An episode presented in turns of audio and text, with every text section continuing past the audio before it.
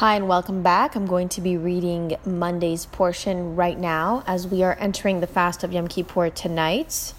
So, we are continuing from Sunday's reading right into Monday's Deuteronomy chapter 33, verses 8 to 12. And this is where Moses blesses each tribe separately, emphasizing each one's unique contribution to the collective mission of the Jewish people. He blessed the tribe of Levi to be worthy of their role as the priests and Levites serving in the holy temple, and of their charge to teach the Torah to the rest of the Jewish people. He blessed the tribe of Benjamin with the location of the holy temple. The temple would eternally be located in Jerusalem, in the territory of the tribe of Benjamin. Yoru mishpatecha leYaakov leBinyamin Amar Chofech alav kol hayom v'gomer.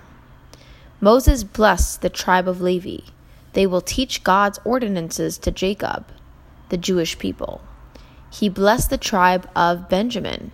God's presence hovers above him all day, forever.